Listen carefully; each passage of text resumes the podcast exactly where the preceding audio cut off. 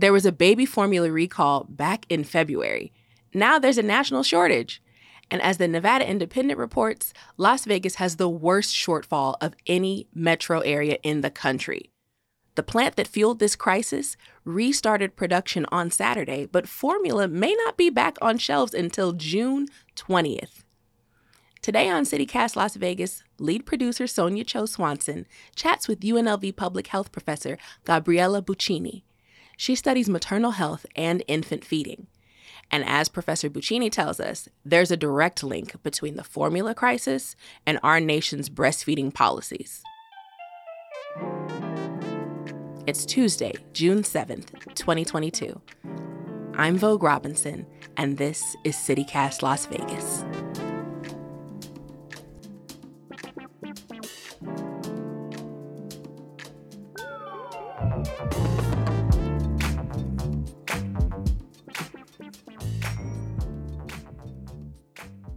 Okay, so let's go ahead and get this started.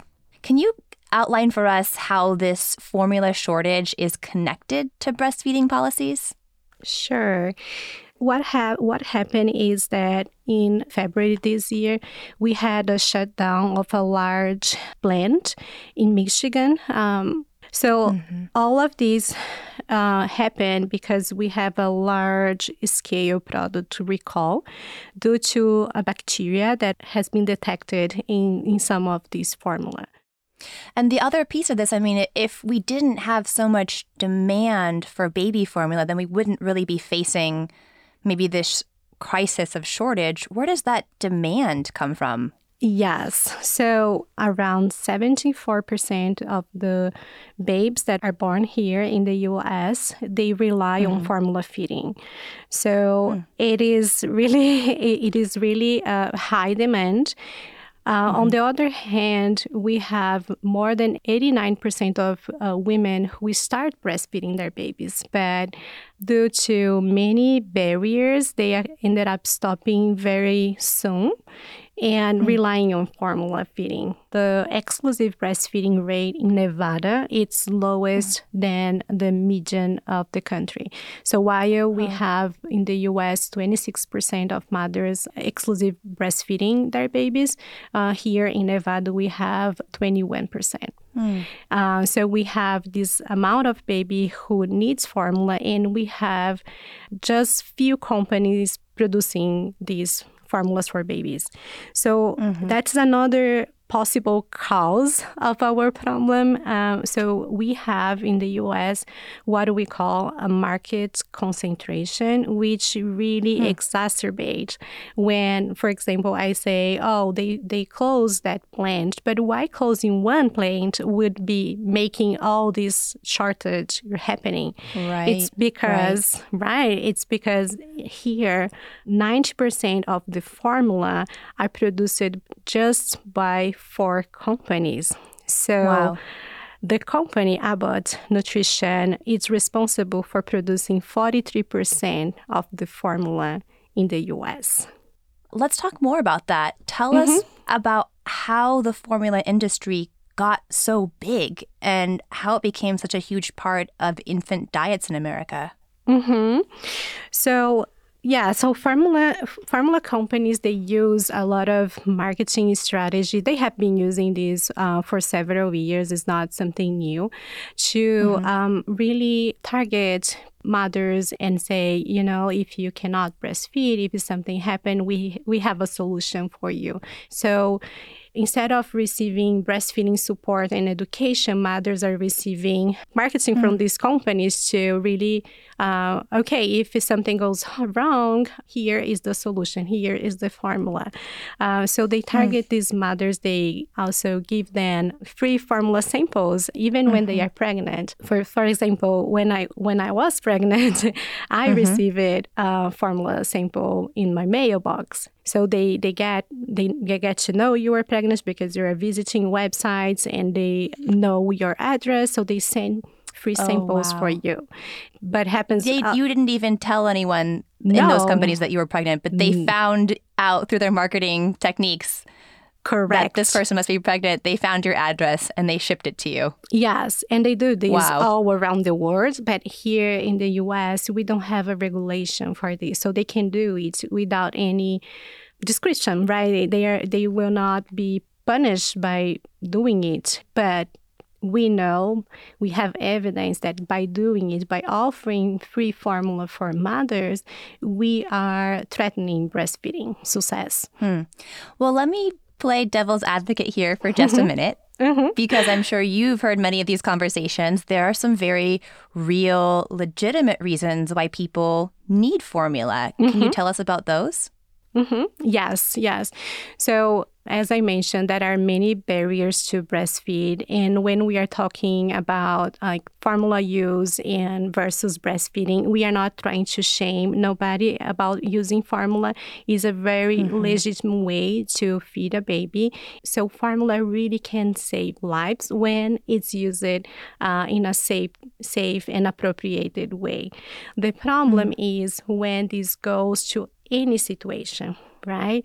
And then hmm. that that what happened here um, in, in our scenario we are seeing mothers who doesn't have access to lactation support or who hmm. doesn't have access to a baby friendly hospital. And this type of hospital they protect breastfeeding since the beginning. In the united states we have 80% more than 80% of mothers who wish to breastfeed but hmm. only 20% are able to achieve the exclusive breastfeeding they wish it. So mm-hmm. that is a really huge gap. And I think hmm. now we are talking about this the majority of people who wish it to breastfeed it could not do it. And, and you've actually said before that this is just the tip of the iceberg, right? Mm-hmm. That the formula shortage really points to like a health equity issue. Correct. Correct. I think that is um, what we see. It's a lack of long-term commitment to infant feeding here in the United States. We really need to create a social environment that support women to breastfeed. But we also need to take the opportunity of thinking about what leads mothers to rely so much in, in formula. Um, and then the, on the other side, um, if that situation happens, ever happens again, what w- would we do as a country, as a nation? We see mothers running from one place to another place, trying to find some formula, and then when they don't find it, they are relying on like Facebook groups of breast milk sharing and other resources that are not also regulated and not sometimes not um, safe and constant because that is Well, this these Yeah, um, let me- constance. Mhm, Let me ahead. ask you about that a little bit because it does seem that one of the ways that people are filling the gap is with this informal network of, of mothers milk sharing. Say one mom you know has some extra in her freezer or she's a you know an overproducer or she's weaning her baby and she's got extras. Um, there are these facebook groups where women can share milk with each other. And forgive me but if i'm being ignorant but this seems kind of like a, a beautiful thing where women are mm-hmm. helping each other out It is. It is beautiful. I think it is. But the problem is that this is not regulated. Through breast milk, we we can um, pass a lot of diseases and uh, not just nutrients, but other diseases. And we don't know how much these women are tested.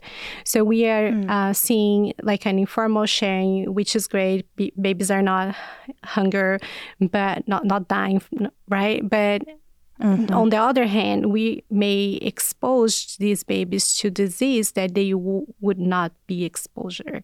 Again, talking about uh, food security, we need to think mm-hmm. about safety of sharing mm-hmm. breast milk.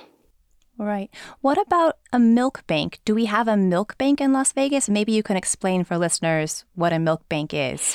Yes. So Unfortunately, we don't. We don't have a um, milk bank here in Las Vegas. So milk bank are centers where the milk uh, they receive breast milk donated from others, and they run a lot of tests to make sure this milk is safe. Um, so it's not that the bre- the milk bank would give to mothers to mothers to individual mothers they would more serve hospitals for babies that are in the NICU but again mm. it is like we we have to wait which risk we will put our baby on and that's not something that I think should rely on mothers. This is something that mm. the government should commit to provide to individuals make their decision, uh, their informed decision. Can I take us on a little tangent here for a second? Because something I've always been kind of curious about is the ethics of buying and selling human milk because it feels like a gray area to me. You know what I mean? Mm-hmm, mm-hmm. Like we we can sell human blood and we can sell our hair, but we mm-hmm. can't sell a kidney, for example. what do you see as the ethics of buying and selling human milk? I mean, should that be allowable? Yeah, so that is a great question and I think controversial question. So mm.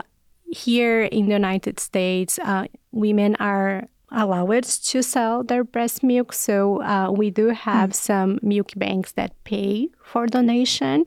It, it, it is controversial, and that is, a, I think there has been a lot of discussion around like if it should be considered as a tissue or if it is should be considered as a food and that's mm. where the the discussion you know so if it's considered a yeah. food so then you can sell it if it is considered huh. a tissue you can so that is this uh, two side of the history that also i don't think that is a consensus right now i know women can sell their um, breast milk if they wish to mm-hmm. how, how do you feel about it uh, yeah, I think I have mixed feelings. Um, uh-huh. So in other countries, because I I've worked with other eight countries around the world, and most of them they don't allow to sell breast milk. It mm-hmm. is really a donation. But on the other hand, as you mentioned before in our conversation, um, it is not you know, like pumping, and it's not for free. So I think mm-hmm. uh, that is the other side of history. We are donating our time. We are donating.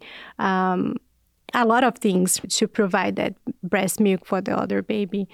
Personally, mm-hmm. I would say uh, I think if you were donating and to serve for a baby who is uh, in the NICU, I would say I, I wouldn't pay for it. I think mm. um, I think I, I would more go in the direction of not paying. Um, but depending, that's a lot of, this is a lot of other conversation because, for example, right. a milk bank, they sell the milk mm. f- for hospitals, right? So, you know, mm. so it is it is a conversation that I, I think is worth for us to talk about just about yeah, this. Yeah, because well, I think I've heard some discussion yeah. online, people saying if you create a market, then people will be incentivized to, say, water down the product to sell more. Mm-hmm. Exactly. Yeah. You so, know, yeah, true. Mm-hmm. Mm-hmm. mm-hmm. Uh, this is totally a tangent to the tangent. But um, a mom I was talking to, I was doing some calling around to my friends who had donated or received breast milk. Mm-hmm. And she told me she heard that there is a black market for bodybuilders who are trying to buy human breast milk I for know. their I guess, physique. What's up with that? I know, I know. So, yeah, so breastfeeding is really great for many things and has a lot. It's a it's a whole meal, right? It's a complete meal. And uh, I've I've heard about this conversation and I think it's terrible, to be oh, honest. I think yeah. that is not not for that. Right. I mean, it's diverting really important food from babies mm-hmm. to people who want to do it for their hobby. I know. So, one thing that we can come from what you just said breastfeeding has many health benefits for any mm. people who are breastfeeding and for the baby who was receiving. So, for example, some of the benefits of breastfeeding is um, reduced uh, risk of cancer, diabetes, mm. and postpartum depression in mothers. Mm. and also reduce risk of ear infection, gastrointestinal issues, allergies, and obesity and diabetes in children. So when we talk about breastfeeding, we are talking about like health issues. We are talking about health. We are talking about early childhood development and future mm. of our nation. If that's something um, we are committed as a country. We are committed to improve maternal and child um, mortality. We are committed mm-hmm. to increase um, Black maternal health. So mm-hmm. breastfeeding is really key here and how we do it providing uh, infant feeding emergency policy we also need to s- support skilled breastfeeding support including doulas, perinatal workers of color that mm goes to the communities who most need. We need mm-hmm. to enact uh, more comprehensive policies such as mandatory maternity, family, or even medical leave, like it's paid leave like other mm. high income countries we see around the world. We need mm-hmm. workplace support, such as lactation rooms, breaks to pump. We need affordable and quality childcare support. We need increasing mm-hmm. funding for community based organizations to go to the communities and tailor intervention that works for each of these communities of color that has been historically being forgotten by the government. And we need to expand baby friendly hospitals. So, having support around not just the family or friends, but also community support where these people can mm-hmm. seek for help and achieve at the end of the day their feeding goals.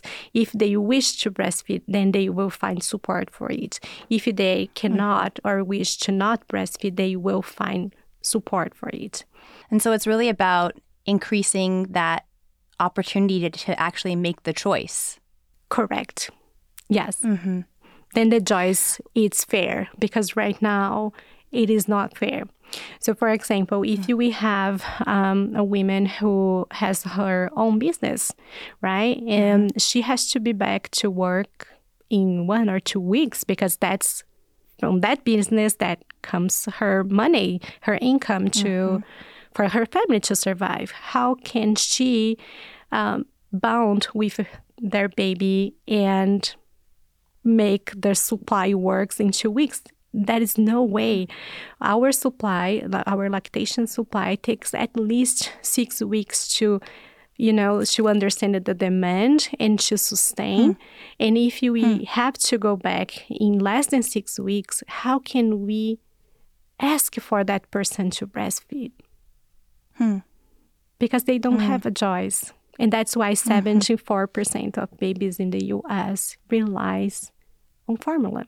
Um, so it's really now time to for a collective action. It's time to think about what means health equity and mm. where we see our country going in protecting um, all babies and especially babies that has been marginalized communities that has been marginalized for the longest so i really hope with our conversation we can inspire people in the community to support mothers and people of color that they have opportunities to achieve their breastfeeding goals. Beautifully put. Thank you so much, Professor Buccini. This has been such a wonderful conversation. Oh, thank you so much.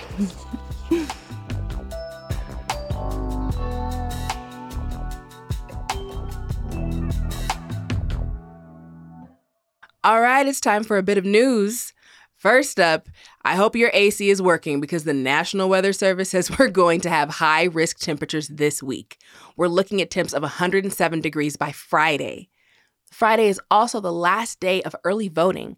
There are some important races on the ballot, so you still have a few days to figure out who you support and make your voice heard.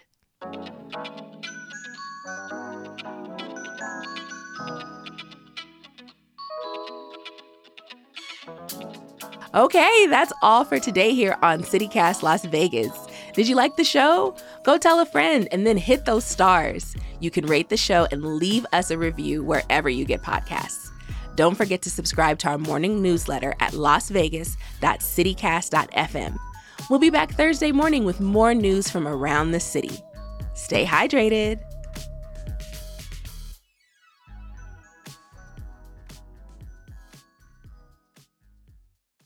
I am now recording. Bada bam.